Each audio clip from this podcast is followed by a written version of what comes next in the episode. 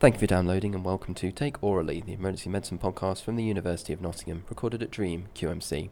In this episode, we'll be discussing collapse, query, cause. As ever, all information mentioned is correct at the time of recording, and any and all guidelines mentioned are correct for Nottingham University Hospitals NHS Trust. Other trust guidelines may vary. Hello, my name's Jamie. I'm one of the teaching fellows in emergency medicine. Hello, I'm uh, Dominic, one of the ED AMPs and also a teaching fellow. Uh, so, in this episode, we're going to be talking about uh, collapse query cause. Uh, now, before we go any further, a disclaimer collapse query cause is uh, not a diagnosis. Uh, it is a term that's used quite a lot in uh, medicine, perhaps incorrectly. but for the purposes of this podcast, we're meaning it to um, cover a transient loss of consciousness uh, of how a patient might present in the emergency department or to uh, an acute medical receiving unit. Um, transient loss of consciousness, different to syncope. So before we go any further, Dom, um, should just talk a bit about what syncope is, as, as I think those terms can get sometimes a bit mixed up. Uh, definitely. Um, so, as you've alluded to, collapse query cause is more of an umbrella term to capture mm. many a presentation, um, whereas the true definition of syncope is um, more physiological. Uh, it's to do with a temporary loss of your blood pressure leading you to a collapse. Um, so to kind of further explain that, um, you might have uh, syncope, uh, which presents with uh, loss of consciousness, uh, but not every loss of consciousness is related to uh, syncopal cause. Okay. So I think, uh, I mean, you know, you've worked in the emergency department longer than I have, um, but I think, um, you know, collapse query cause, loss of consciousness, an incredibly common presentation involving every age group with a whole myriad of causes, some much, much more serious than others. Yeah, I think it's one of those uh, those classical A&E terms which can lull you into a bit of a false sense of security mm. um, because um, more often than not it is a very benign cause that doesn't need to be uh, investigated further or cause for admission. Um, but actually, if you don't go about it in the right way, considering the more sinister causes, then you're going to come unstuck and you're going to miss one of the more bigger differentials mm. um, under this umbrella term, really. Mm.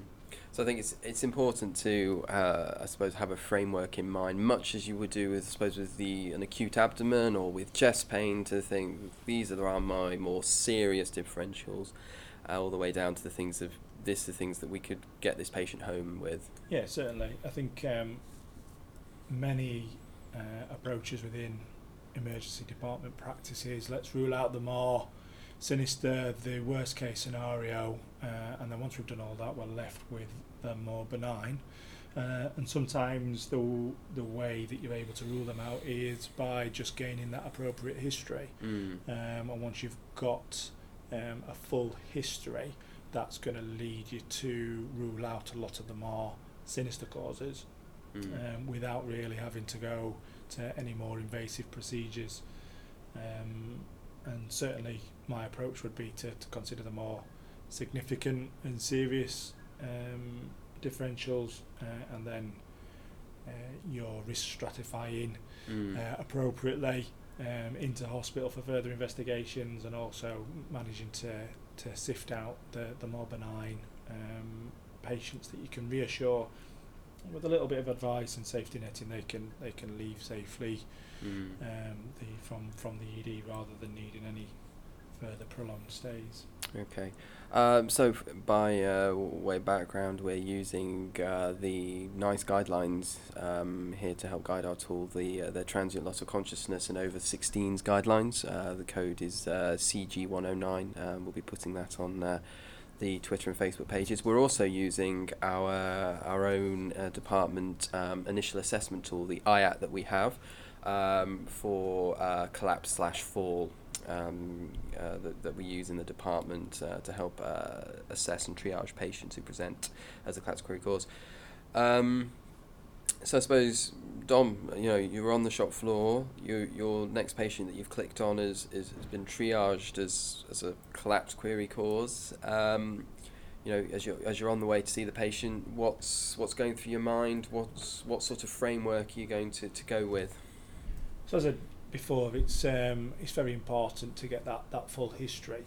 Um, and obviously it might be that for whatever reason your patient can't give you that full history so uh, being able to get collateral information is very important be that from uh, pre-hospital uh, trained professionals so the ambulance service witnesses and the like care Mm. homes you know whoever and wherever uh, w- w- the, the patient was but ultimately you're, you're taking the structure of um, what was the patient doing and how were they like before the event, what was happening during the collapse and the um, the associated event, uh, and then the recovery phase and what happened afterwards. Um, Mm. Trying to clarify all the details in each of those sections. So it's like a, a kind of a, a stepwise approach, I suppose you could you could Mm. say.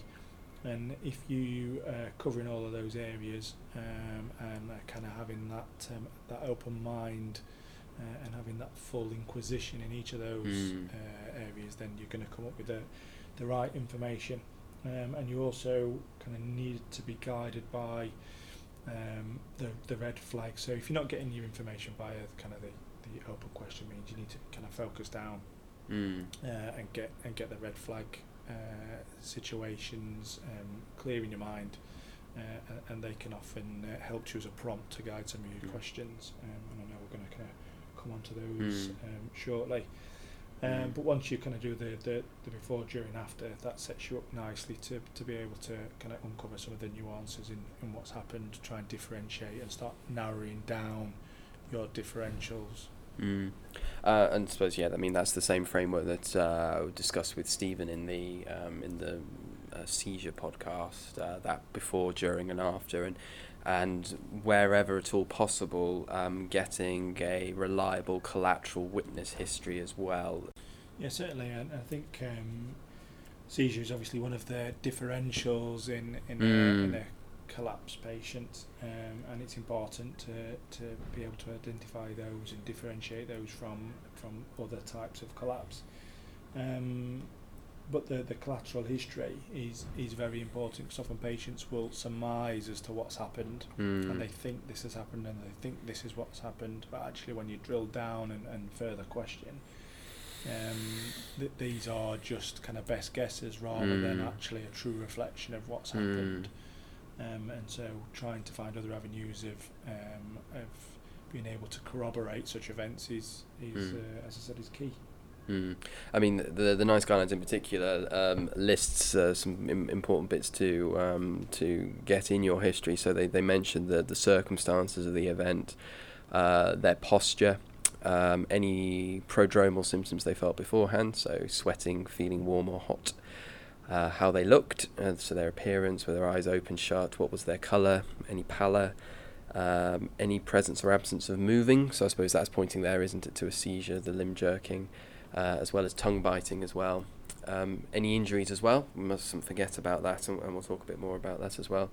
Uh, the duration of the event, um, any confusion after recovery, uh, and then um, any weakness as well. So, I mean, uh, I suppose there's all things we can talk about in a bit, but it's, it's a very thorough history, isn't it? And, and, and to be, I suppose, suspicious that is what I'm hearing and seeing matching up perhaps with, with what the patient's telling you. Bearing in mind, patients may say anything to get out of hospital sometimes. yeah definitely and um, patients are always really attend with their own agenda Mm. um, and you have to be wary of of, uh, of, of those types of patients because uh, depending on what your ultimate diagnosis will be, the wider implications of that can be very significant to the Mm. patient, to their employment, to their family life, um, and so being able to say with certainty exactly what has gone off um, and what your recommendations uh, following um,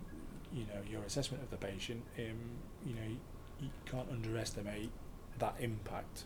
Uh, and so that's why there is such a um, thorough process that you have to go through, and that's why um, I would suggest that the NICE guidelines have been developed to ensure that the standardisation amongst uh, everybody Mm. who, who's assessing these types of patients. Um, because if you think, uh, such as uh, the implications of um, so professional drivers who've had such Mm. events, then then uh, those those implications can be um, significant. Mm. Um, and it might be that you know if you identify uh, patients um, through your history as professional drivers, then then you know uh, it's it's even more important that you get to the to the right outcome for, Mm. for those reasons that I've I've stated. And I think sometimes, I mean, it can be quite common to, to get that discrepancy. So a patient will say, "Oh, I remembered the whole thing," and then uh, the um, relatives with them going, "Oh, no, mum, you you were blacked out completely." And and uh, I think uh, um, a very uh, one that comes straight to my head, a very important feature to think about is uh, pattern of injury.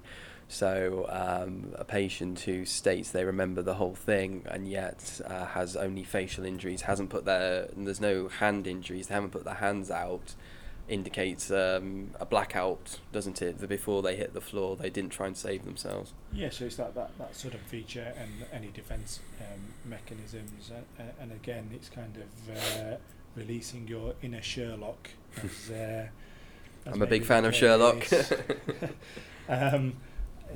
does everything that the patient's telling you match up with Yeah. the investigations that you perform, the examination that you've got, the history that you've got from everybody else, um, and and as I said uh, previously, sometimes the patients are, are doing their best guess and and they, they want to be able to give you an answer, uh, Mm. and so they come up with what they, they think that answer should be, rather than the actual occurrence of events. So again, witnesses, Mm. um, collateral history Mm. should form part of that inquiry, part of that um, background check, um, and, and part of your your full assessment.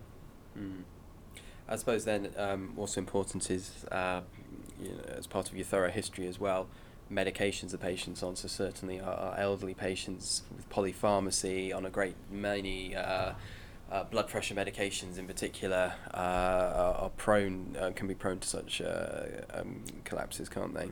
Certainly, and um, we often um, will request assistance from our healthcare of the older person colleagues um, in assessing more of the older patients on multiple medications. Um, assistance from uh, pharmacy colleagues to, to help perhaps kind of get get through the, the large amount of uh, medicines there and see see if anything can be done.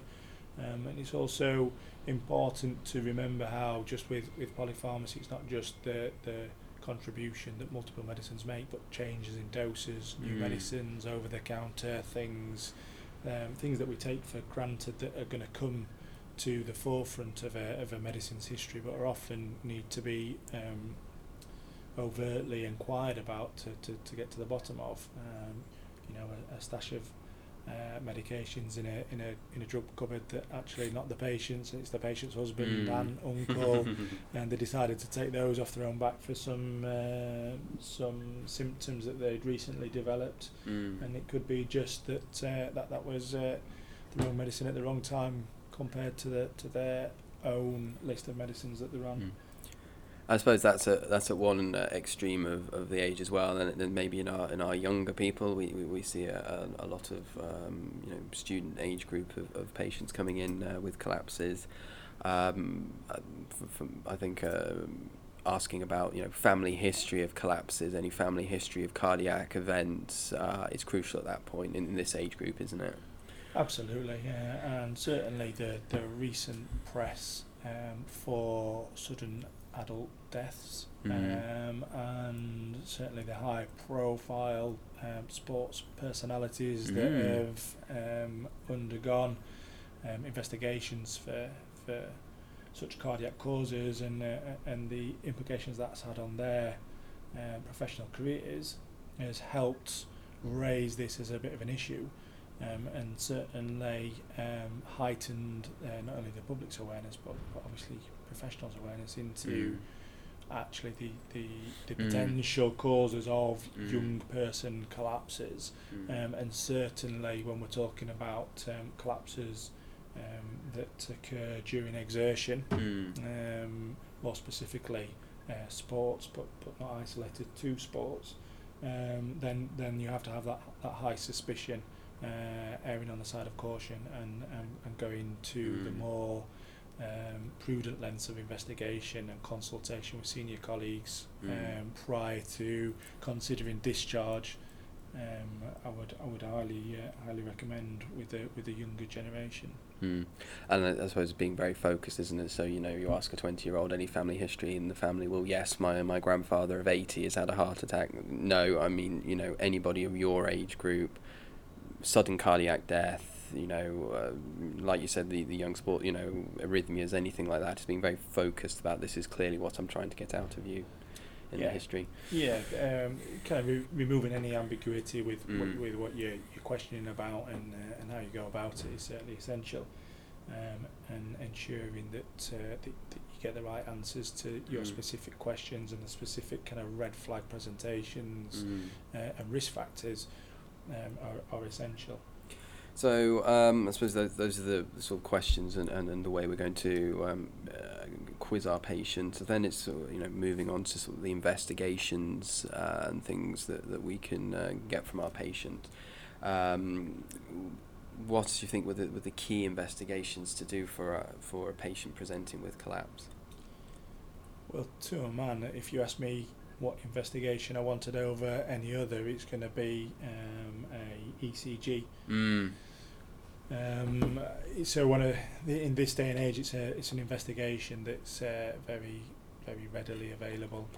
Um, On the wards, in yeah. A and E, wherever you are. Yeah, Uh, primary care. Mo- Mm. Most uh, GP surgeries will have the ability to um, take uh, an ECG uh, and have personnel there that can interpret that.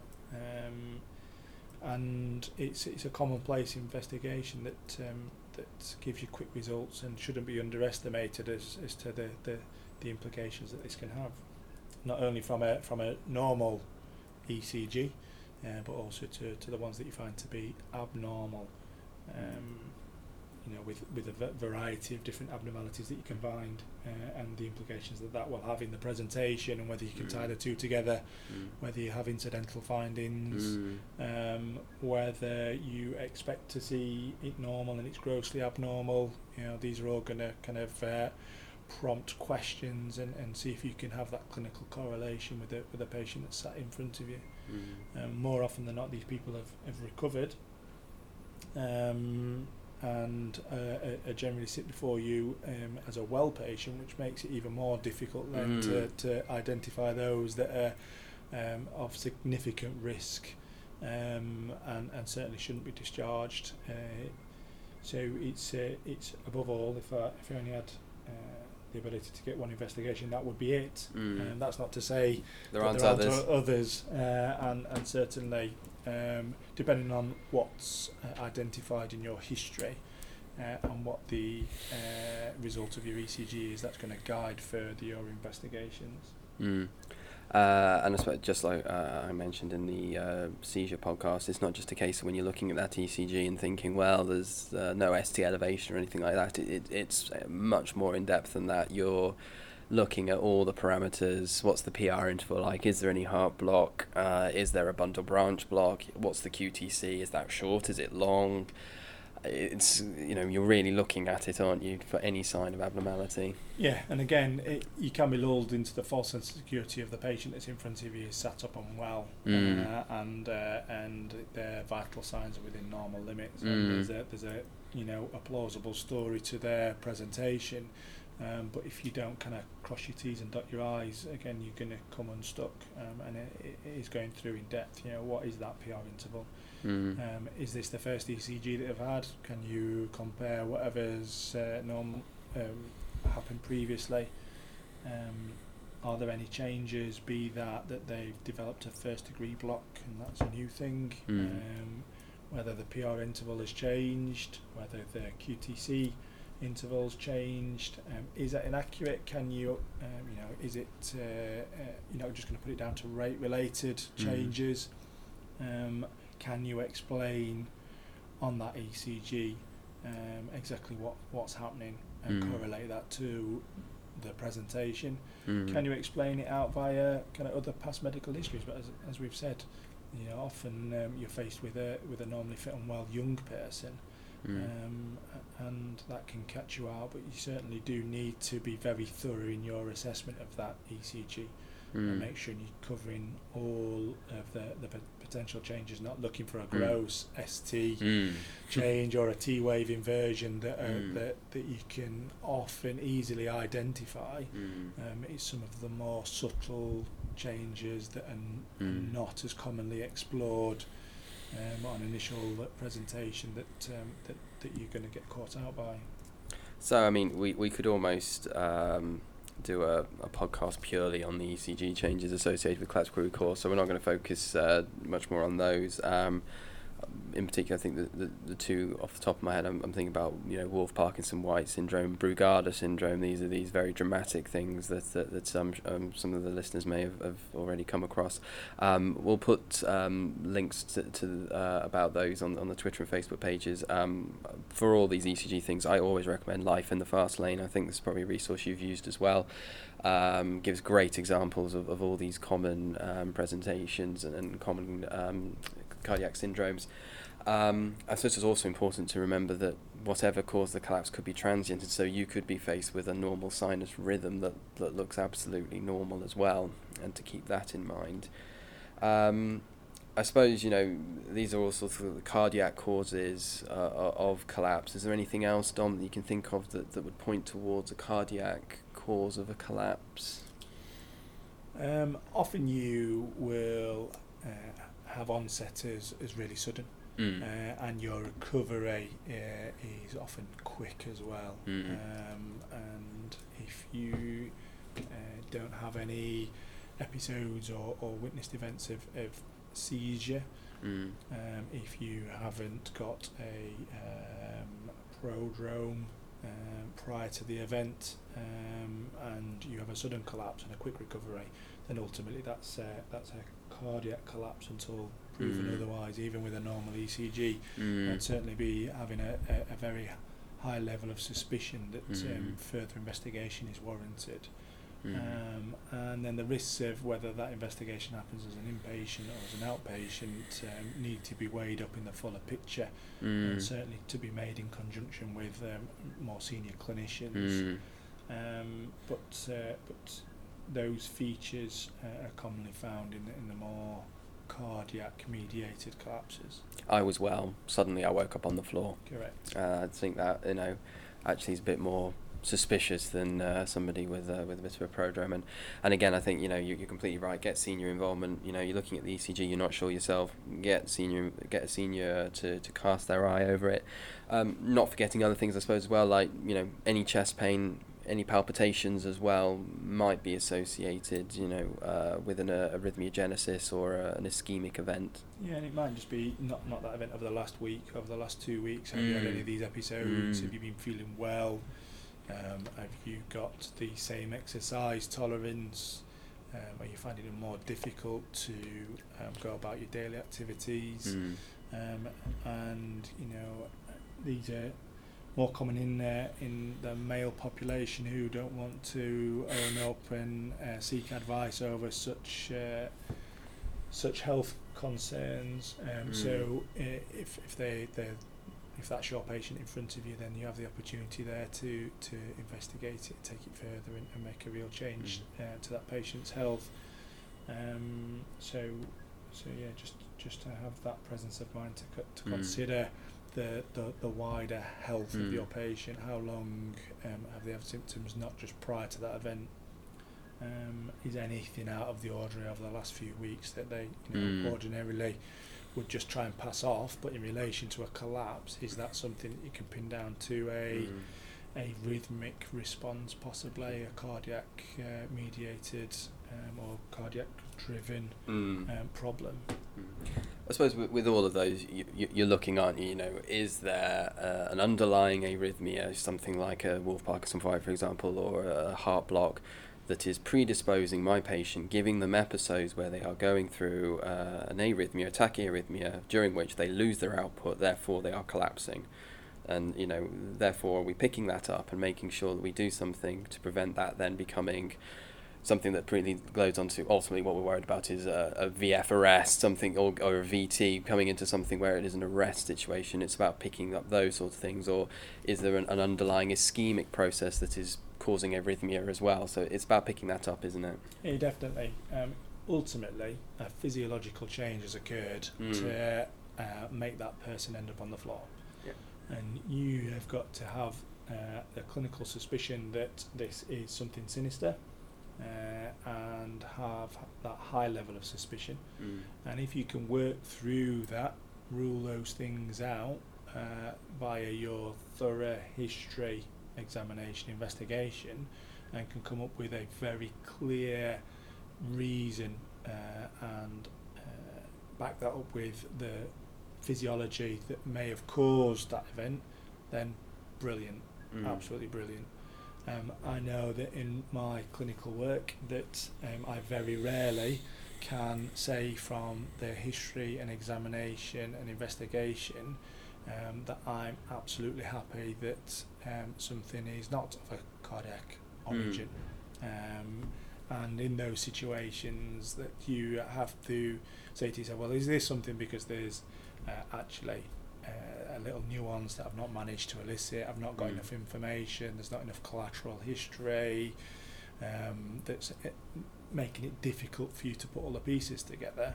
Mm. Or is this actually something that is more sinister and Mm. you need to go to the speciality and you need to go to the to the, to the senior person because for, for somebody to end up um, on the floor um, you need to be able to identify exactly what has gone off and you you very often can uh, Mm. you very often can get that collateral history you can get that information you can get that, that witness that says this is exactly what's happened Mm. and that will very much point you in the right direction as to what's happened. Mm. Um, but due to the um, nature of emergency care, emergency medicine, and life in the emergency department, um, that information is not always immediately available. Mm. Um, and so, if you haven't got that information and you can't explain that pathophysiology of exactly what has occurred, then you need to hold on to your patient and Mhm. investigate it further until Mhm. you can happily say exactly Absolutely. what has gone off. If in doubt, senior specialist advice. If in doubt. Definitely. Um, so I mean, we we've sort of we spent a lot of time now talking about the cardiac causes. There are other causes as well, um, and, and there are other red flags as well. And and, and you know, um, again, you know, the, the NICE guidelines points out a few of these, as does our own um, our own trust, um, our own department guidelines. So, um, what what sort of other red flags are there in, involved with collapse, Dom? So we're, we're, we're kind of moving on from the more cardiac mediated and identifying via ECG. So if you've got an e- uh, abnormal ECG, obviously you're going to further investigate that. So we'll, Mm. we'll kind of park that one for the minute. Um, ultimately, there are lots of other causes, and again, your red flags are about identifying the very important Mm. ones.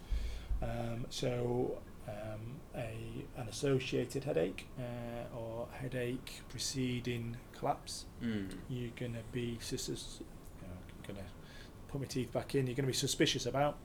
Um, And what are you worried about there? With so headache? ultimately, uh, so I know there's uh, there's a big discussion about headaches, and there's another Mm. podcast that can be uh, accessed. But um, the, the the main worry is is this uh, a subarachnoid hemorrhage, Mm. uh, and has that uh, kind of sudden event Mm. caused that change in physiology, that kind of shock response, um, and made the patient collapse. And they will recover, but they won't recover without symptoms. Mm. So, um, did you collapse? Did you have a preceding headache? Um, Mm. If you didn't have a preceding headache, have you got a headache now? Mm. Can that be- explained by the fall? Have they got any head injury, an Mm. external signs of head injury? So did they bang their head? Mm. um, you know, where they kind of sat in bed at the time or sat on the, the settee where there's a low chance of headache Mm.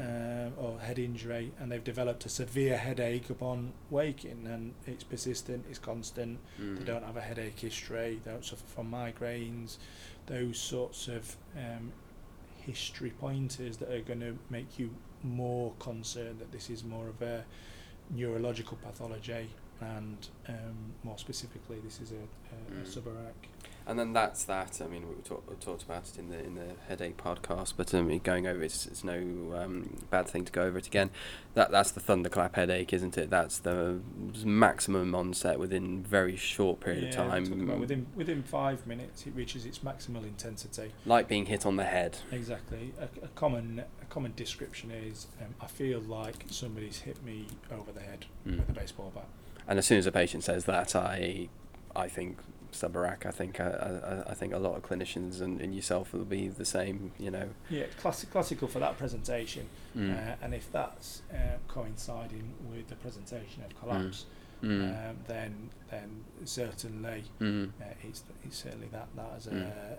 As a d- diagnosis until proven otherwise. I think these the patients as well may not recover because there's a bleed on the brain. If it's a significant enough bleed, they may not recover, but also not to be reassured that they they recover because they, they can recover and well. And, and in our ambulatory area, I've certainly seen people who look very well, but they've said those keywords. It was a sudden headache. I look very well. Uh, you know, I, it felt like I was hit. I've, then I woke up on the floor. I've scanned them, and they've had a sub- you know a significant subarach. Yeah, again, these um, these can be in in, in the, the younger patient, and I'm not kind of talking about the 20s, it can be 30s and 40s. Mm-hmm. Normally fitting well, no identifiable risk factors, and then out of the blue, um, they have this event, unexpected, sudden, um, maximal intensity in a very short period of time, um, and they can look well. They can have uh, normal physiological parameters, which Mm. will be reassuring, but yet they'll have this persistent uh, headache that um, is unremitting. Mm-hmm. Um, it's certainly normally um, requiring uh, significant analgesia to try and Mm. uh, abate, but um, not always have success with that. It can be positional, so sitting up, lying down, those sorts of Mm. things can either uh, exacerbate or, or certainly um, temporarily give some relief. Um, and and again, your um, your suspicions are going to be raised if, if that's the sort of presentation. But to all intents and purposes, if you were kind of walking around the, the department and looking at everybody from the end of the trolley, these people Mm. often Can look very look well. Mm. And they may have features of meningism as well if, if there's enough meningeal irritation going on as well. Yeah. But yeah, like you said, uh, deceptively well until you see the CT report. Um, okay, so um, other red flags. So we- we've discussed headache there. So any others? Um, and certainly one of the, the, the big ones from an uh, emergency department perspective is the abdominal pain Mm. uh, or um, abdominal pain associated with back pain. Mm. And what we're uh, classically concerned about there is your AAA, so your Mm. um, abdominal aneurysm. Mm. Um, and uh, again, this is uh, very significant differential that needs to be considered. Um, and again, you're likely to find that your patients have got signs and symptoms of Mm. this. They are unlikely to look well, Mm. um, although in some of the, the again the younger patients they will be compensating and, Mm. and, and may um, look better than you would expect, Mm. which is not particularly helpful. No. Um, but uh, they they may also have uh, such signs of uh, pallor, um, clammy appearance, um, again persistent abdominal uh, or back pain, Mm. um, needing uh, um, higher end analgesic options, so intravenous morphine. Mm. May have altered physiology, but again, don't be reliant on having Mm. that as a finding with uh, with each of these patients. Mm. Um, but but if you have got somebody who's uh, got change in their physiology and the, the parameters of their vital signs, then you're probably going to need to act uh, more Mm. urgently to, to Mm. investigate this. Get senior support. Make sure your uh, investigations, examinations are um, appropriate and focused. Make sure that you're doing things in parallel. You know, you don't want to just be running through a history, taking your time with that, running through, a you know, an examination, running through your investigations, and then Mm. you know, 40 minutes down the line that you that you see, speak to your senior because you're worried about a, a, a AAA. Mm. You need to be have that high level level of suspicion, suspicion, pick up on that red flag, Mm. focused uh, history Mm. uh, examination, quick review of the investigations that have been done, Mm. um, and then uh, and then senior uh, and, and more specialised Mm. investigation.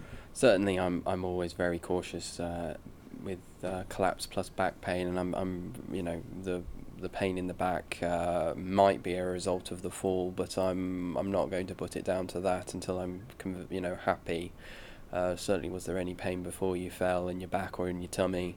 Um, are they known to have a AAA as well? I mean, increasingly, because patients uh, will have had uh, scans that may have incidentally shown they may be known to have a AAA. Uh, a good look on, on whatever database you have in your hospital is very useful in those instances. Yeah, definitely. And uh, I think by uh, uh, means of health promotion and health screening, more and more people are being Mm. uh, made aware. Um, there is a percentage of patients um, with such a presentation that won't actually make it into the department, Mm. um, such as the um, pathophysiology of, uh, of, a, of a AAA and a ruptured AAA. Um, and which makes it even more important that uh, that you pick up early on these patients Mm. because the sooner it's investigated, identified, um, and the the, the speciality uh, teams are involved, um, the more likely that you're going to get a favourable outcome. Okay, so um, other red flags, Dom? Are there any others you uh, need to go through? Uh, I think uh, just uh, ones to consider are uh, a transient loss of consciousness during exertion. Mm. Um, and one that we've touched on is the family history of sudden cardiac death. Mm. Um, certainly, those are the ones that uh, the NICE guidelines um, pick up Mm. clearly. Um, whether you've got a new or unexplained breathlessness, and that should come up with regards to your uh, history. Mm. may not necessarily be uh, examination features as your patients. Some point down the line, Mm. being sat on a trolley or an ambulance trolley for Mm. a period of time, so may may um, have recovered back to their normal baseline. I suppose here they're worried about PE potentially as a cause, aren't they? Yeah, and, uh, and and it's a big one, and we mustn't underestimate it. I think um, possibly uh, because of new treatments, identification of PE, um, clinicians have become a bit more blasé about the identification of of, uh, of PE because we can identify the sizes and the Mm. specific impacts of uh, of a PE. Mm. Um, whereas historically, you had to consider uh, kind of the worst and, and, and give a higher level of treatment to, to all patients. It is Mm. it is now much more focused and guided depending on the impact um, that the PE is causing and, and the size of it. Um, but it uh, it still kills people, uh, Mm. and it uh, it is still a diagnosis that we all should be concerned about and, Mm. and, and certainly um, treat carefully Mm. and, and efficiently. So I mean, we'll, we'll talk more about uh, PE in the uh, about, about pulmonary embolism in the PE podcast. But I suppose it, it you know worth keeping in mind there as a, as a very serious cause of uh, collapse. Uh, so you know the shortness of breath, the pleuritic chest pain. Have they had a DVT or signs of a DVT? You know the Wells score would come into this at this point as well. Yeah. I mean, we'll- we'll go into more depth about that um, with the PE but uh, podcast. But I mean, it's a very important differential, isn't it? Certainly, and again, um, your your kind of early ECG may Hmm. um, point you down that road um, sooner rather than later. You know, is there signs of right heart strain? Um, but not underestimating just the presence of a, of a sinus tachycardia um, being one of the more common features in, in PE. Mm. um, and uh, you know don't always rely on those clinical signs and symptoms of a DVT, but certainly uh, have that work up with Wells score. Is the signs of heart strain? Um, you know, was there any episodes of chest pain, shortness of breath prior? Mm. How is your patient at rest? But also, you know, you're not wanting to get them up and running around the department, but you know, minimal exertion is that causing them problems Mm. uh, in the ED?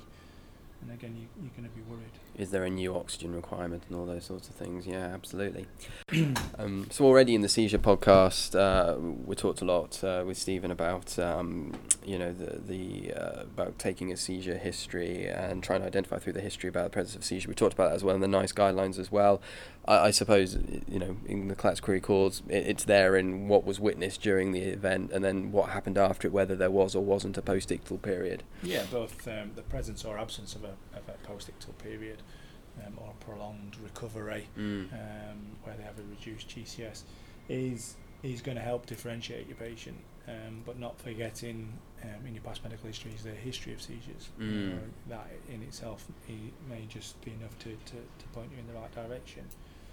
Um, and if you've got a witness of kind of seizure activity, then then, then brilliant. But obviously, if there's no witnesses, you haven't got the collateral history, which we've said is so important.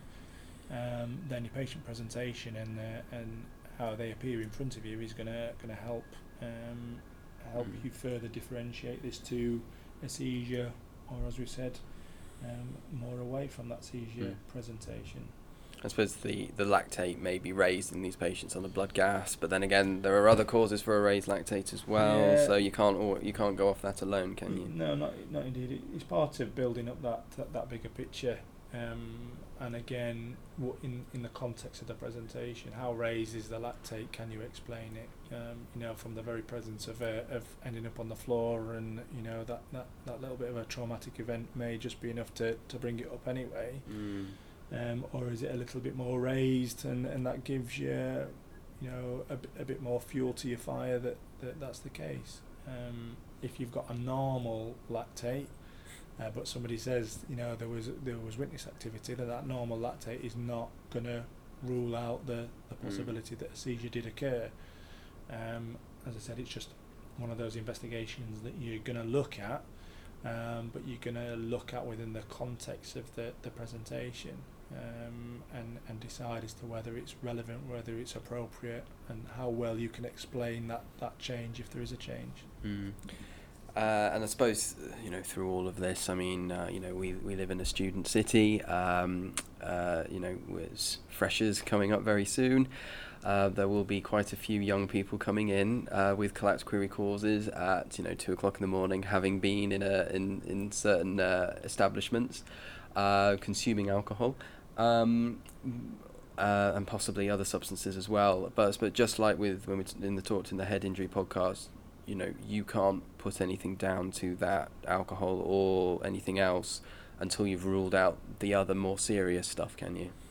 Yeah, um, it's a it's a common um, trap that is easily fallen into mm. uh, within uh, an A&E environment because you see your patient relatively soon after you Yeah. know they've ended up their, their their drinking session or their night out um, and so the effects um, of alcohol are going to be there for all to see um, but the easiest advice to go um, and that is commonly banded about is that um, that nobody's drunk until they've got the hangover the next day. Um, so e- essentially, in simple terms, is you disregard Mm. the alcohol. You make sure you consider all other possible Mm. um, explanations or, or possible dis- differentials for for that um, presentation.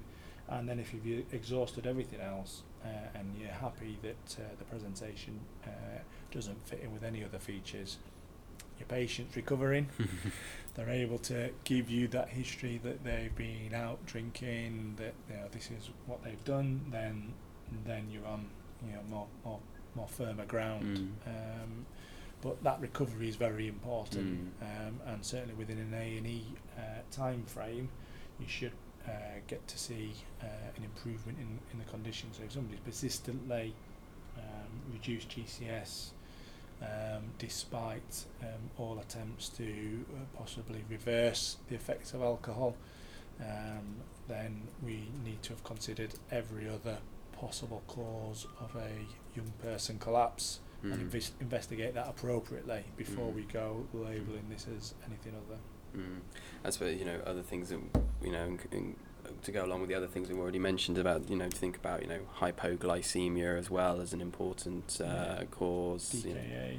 DKA, you know, other things that, that, that might have been going on as well, and, and that all comes part of your, your, your thorough A to E assessment, you know, your, your parallel assessment as you as you're seeing your patient in a time critical manner.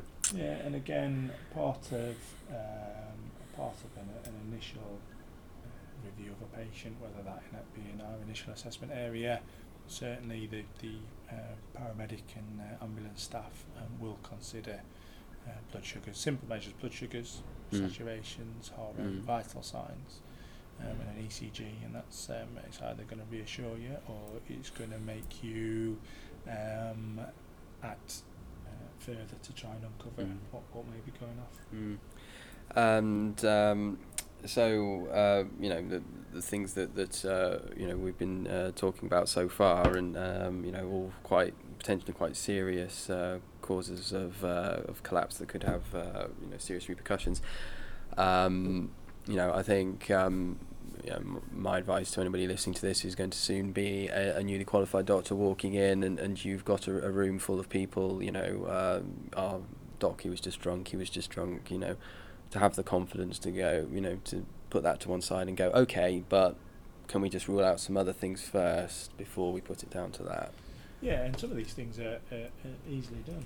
Um, and, and as I say, you would expect uh, a recovery within the time frame that, Mm. that patients spend within A and E. So, uh, and, it, and if you think about the time frame that you come to see these patients, it may be two, three, four hours down the line. Mm. Um, there may be other things that are reassuring for you. There may be other things that are concerning, and it's, Mm. and it's having that, as I said, that inner Sherlock, uh, and considering all the wider differentials, and then through your thorough history examination investigation, you narrow Mm. down those differentials, you rule out the more sinister, and you come up with a conclusion uh, of the only thing that's left that leads to a diagnosis of uh, alcohol intoxication which if you're going to jump straight onto is very risky business. Mm. Um, as we said, that young people um, can have um, sinister problems, Mm. uh, and it, it's not always the the older person with the multiple comorbidities that, that, Mm. that are the people that are at risk of these um, potential more, more sinister Mm. occurrences. So, I mean, um, every trust and every department will have their own different guidelines, I think, for this, and, and wherever you are, it's always worth um, checking those out first. But some, certainly something that, that I've found uh, useful as a risk stratification score is the, uh, the San Francisco, uh, San Francisco syncope rules. Uh, which are available on, on MedCalc and other various websites. We'll, we'll put a, a link up on, on Facebook and Twitter um, to, to allow you to see what it is. Um, but, but this is essentially, uh, you know, covers the high risk crat- uh, criteria for patients presenting with syncope, um, a, five step uh, process. Uh, do you want to go through that, Dom? Yeah, essentially it's uh, identifying the, the, the low risk patient you can discharge from ED um, versus identifying somebody who may be at higher risk uh, and need admission for further investigation or monitoring to, to rule out a more sinister cause. Um, and as you said, it's, uh, there, there are five uh, components to this. Uh, have they got a history of um, CCF? So have they got a heart failure history? Have they got a um, hematocrit that's less than 30%? And we're, we're considering uh, concealed uh, bleeding, um, more likely uh, a, a GI bleed that's not uh, presenting itself in an uh, easily identifiable manner. Is there an abnormal ECG? Is there any history of uh, shortness of breath? So we're thinking about the, the PE patient, you know, um, I've my, my breathing, my exercise tolerance has decreased. You know, I'm finding Mm. it more difficult to breathe. Or I was very well, I suddenly became short of breath. Mm. I woke up on the floor. Mm. Um, that's that's enough to warrant further investigation. And is there any history of hypotension? Um, and that's at triage. So when you first, the first set of observations that were done on arrival to ED um, are uh, possibly going to be the first um, set of Mm. uh, observations that they've had. However, if that person has been brought in by ambulance, then you need to consider what the ambulance crew's um, initial recordings were. So if you've got a blood pressure of less than 90 um, at any time with a, uh, a health professional, then you're going to be concerned. So if you answer uh, yes to any of those questions, that makes you a, a high risk group, um, and you're going to have to answer yes to one of those questions, Mm. uh, and that will be enough that warrants um, consideration for further investigations and certainly a period of observation that's away from the emergency department.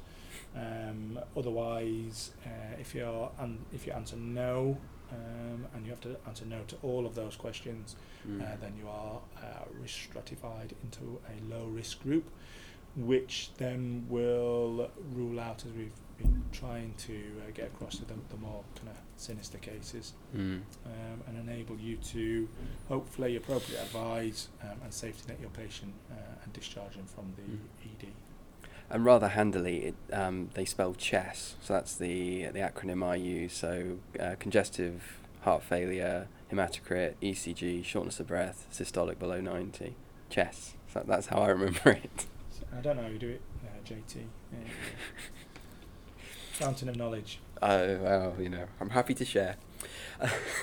so these are our, you know, these are our very more severe, serious causes that we found about. Mercifully, not every collapse is so, so serious, um, and there are more benign causes, and, and we'll just go over those now as, as, as we're getting towards wrapping up. Um, I suppose those ones that I'm thinking about. Uh, Two, two in particular. Uh, one is um, a, a very um, situation-based syncope. So uh, the one that comes to mind immediately is like a, a micturition syncope. You know, I had a full bladder. I, I went to the, the, the, the toilet, and as I was urinating, passed out. It's happened before. You know, this is what's happened. And then the other one is is, is the vasovagal um, syncope as well. Um, should we just talk a bit, a bit about those now? Sure, and uh, and we've spoken to some of our consultant colleagues over um, over the years, and vasovagal is one of those risky Mm. diagnoses uh, that you will Of exclusion, really, isn't it? yeah, definitely. So uh, what we what we're trying to get across is you consider the more sinister, uh, more important causes, work your way through them, and then if you can uh, put together the features of a vasovagal event um, and um, they fit in with your patient presentation uh, and what you've managed to get from a history uh, perspective, then then that's a very very straightforward diagnosis to make, but it can only be made once you've gone through the, the proper rigours of, of a fuller assessment. And ultimately, we're looking for the, the three P's that make up a, a vasovagal uh, presentation. So, is there a prodrome? Is it uh, is there a postural element, um, or has it been provoked? Um, and again, it can be kind of situational Mm. stresses. So we're talking about prodrome, where were they feeling hot, Mm. clammy? Did they feel as though they were going to faint? Mm. Um, Nauseated. uh, yeah, were they? Yeah, had they had they been sick um, as as a as a pre-syncopal feature, um, and and those may seem strange to, to admit to. Those are, are reassuring findings in, in your history. So there was no pain, um, no headache, chest pain, no shortness of breath, but they felt hot, felt clammy, felt as though they were going to collapse, felt nauseated or indeed were sick, and then ended up on the floor um, with a with a good recovery, uh, then everybody's happy. Mm. Um, as long as you haven't got those uh, uh, comorbidity features um, or the investigation findings that would um, trigger the San Francisco syncope rule, um, then um, you're basically going to be on a, a sure footing to be able to discharge your patient again with appropriate advice and safety netting. Yeah. So I suppose yeah, I mean that that's where we're getting towards maybe whether the patient could go home and and uh, obviously this would involve senior um, discussion anyway. Um, but I suppose you know you- you're looking. San Francisco rules haven't been triggered. Your local guidelines as well. I mean, you know, always listen to those as well and make sure you go following those as well. Um, you've not found anything unusual in ECG. Normal examination as well. I'd also point in at this point uh, the the benefit of a lying and standing blood pressure as well. I think that's very crucial, isn't it? Yeah, so again, comes into the, the, the three P's, and again, if is there a postural drop? Uh, looking for a difference of uh, 20 millimeters of mercury, um, uh, but um, you, your patient is more likely to be symptomatic. So have they Mm. got that drop? Mm. Do they feel unwell uh, going from uh, a, a, a lying position to a, a standing position? Mm. Um, do they need support? You know, um, or have they got a drop but they're not not unwell? Mm. And is this something that can be safely followed up in, in more in a community environment? and uh, you know just point for myself uh, about making uh, you know doing a lying and standing blood pressure. You clearly document you want you know from lying down to one minute three minutes five minutes at those time periods as well as recording the heart rate as well. Uh, and, you know make if you're not doing it yourself and, and where can support your nursing colleagues do it yourself. Uh, but if you can't you know clearly document that this is what you would like to do so you've, you've got a good picture of, of the of uh, the patient's um, if there is any postural change with the patient. Yep, definitely. Uh, and you, you may find that uh, the more experienced nursing staff um, uh, uh, just do that as a, as a natural, but um, it's best to be explicit in what you Mm. mean when you're, you're requesting a, a postural blood pressure, a measurement of postural blood Mm. pressure.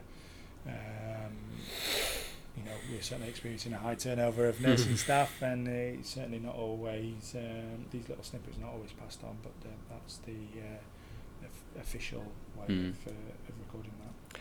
And uh, as, and you've mentioned it as well, a, a very good safety netting. So you know, two o'clock in the morning, you've got uh, an elderly lady who lives alone. Uh, won't be seen until the morning. You think she may have just had a, a simple trip or something, but nobody's going to check up on her for a while. You know, she's not going home, is she? Yeah, well, I mean, we're doing the, we're doing things sensibly, uh, and certainly the time of day or night uh, may over override um, your your inclination to, to discharge somebody um, due to those uh, social reasons. Um, it may be access. Um, you know, have, have they got the, the, the key? Is there somebody at home?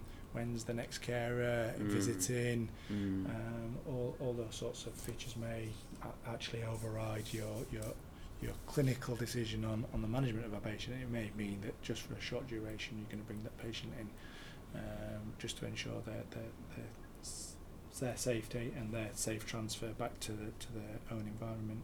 Mm. Um, and obviously, if, uh, if we're talking about uh, nursing home residents or residential care residents, then certainly communication with the care establishment that, that they live in, uh, what the investigations and findings were, Mm. um, just to uh, uh, and kind of discharge instructions to, to reassure the, the care staff that may be involved in looking after the patient in uh, in the long term. Mm. Communication with uh, community care teams um, will make sure that your, your, your patient gets the, the right follow up uh, and everybody's aware of the investigations and, and the reasons for your decision.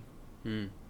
And um, you know, I suppose part of that as well, and, and, and we've, we've talked a bit about this as well. uh, Just just remembering that um, certain causes of collapse um, have to be notifiable to the DVLA. We already mentioned this in the in the seizure podcast as well. But but some you know particular cardiac causes, especially if your patient ha- is of an occupation where they have to drive, are notifiable, and, and advice not to drive has to be given and, and explicitly documented as well.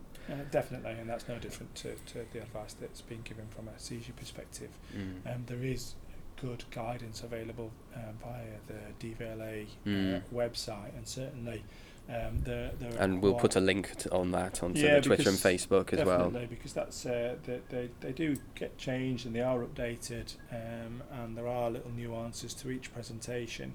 Uh, and as I said earlier, um, the implications of, of what you're proposing as a as a diagnosis can have Mm. wider ramifications, and and, uh, and we, we don't want to be causing any further problems or harm. So certainly uh, having a, a regular check on, on these regulations um, would be prudent to keep your practice up to date and make sure that, that, that everybody's staying safe. That was the Take Aurally Collapse Query Cause podcast. Be sure to look out for more podcasts coming from us in the near future. In the meanwhile, you can find links to the information mentioned within this episode on both our Twitter and Facebook pages, where you can contact us if you have any requests about uh, topics to cover in the future. For more information on education and research opportunities within emergency medicine, acute medicine, and major trauma, you can check out NUH DREEAM on both Twitter and Facebook.